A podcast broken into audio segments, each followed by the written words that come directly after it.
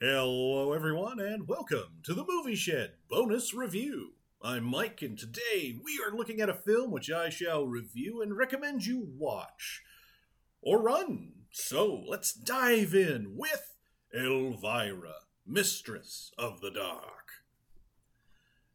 Quick summary. Upon arriving in a small town where she has inherited a rundown mansion, a famous horror hostess battles an evil uncle and townspeople who want her burned at the stake.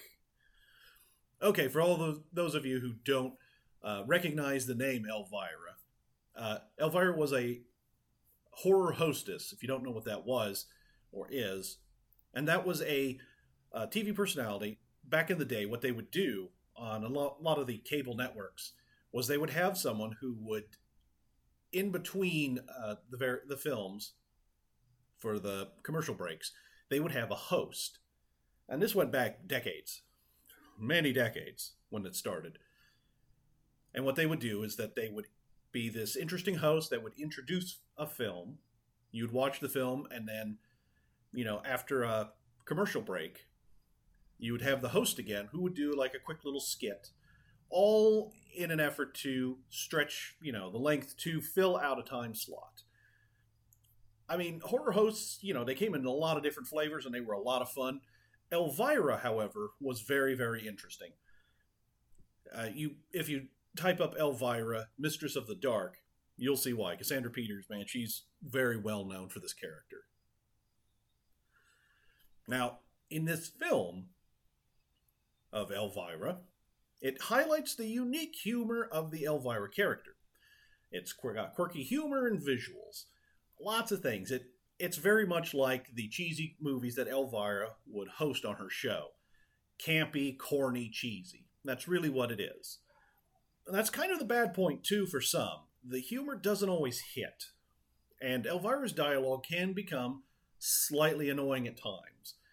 You have to remember Elvira is a character, and she has a very defined character in how she interacts with the world and people around her.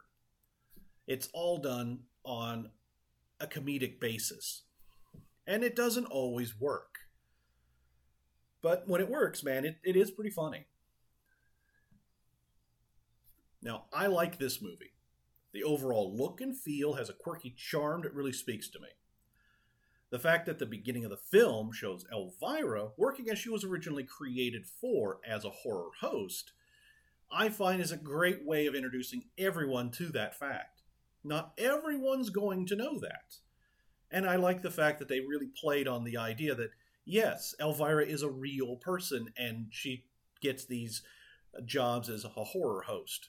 I find that especially funny. Now, the jokes can fall flat. It happens. But it, inha- it happens infrequently enough to not be noticeable. Uh, quite often this is something that's going to happen even in really good comedies, that they just, they don't, they fall a little flat. And the Elvira character herself, she can be a tad annoying. But again, it's infrequently enough to not be a detraction from the overall film. Again, she was created as a horror host, the whole character, and you didn't see that much of her. Mostly it was, you know, at the start when she introduces a film, the little skits in between, and then at the end. So a full-length feature is a bit of a stretch for that kind of a character. But what is my final rating? Well, it should be no surprise. I recommend Elvira, Mistress of the Dark. I found it really funny. I found it entertaining. It's a favored movie of mine. It has been for years. I've introduced my wife to it. I've introduced friends to it. And so far, I haven't had anyone really hate the film. Mild disinterest, perhaps. But for the most part, they found it to be quirky and fun, and they liked the character. So they... I recommend you give it a watch if you haven't seen it. If you have seen it, you know, pass it around. Have some friends watch it too. You'd be surprised that there's not going to be a lot of vitriol against this one. So, that's the review. And that's all from me for today. So it's time to close up the shed, but I will see you next time.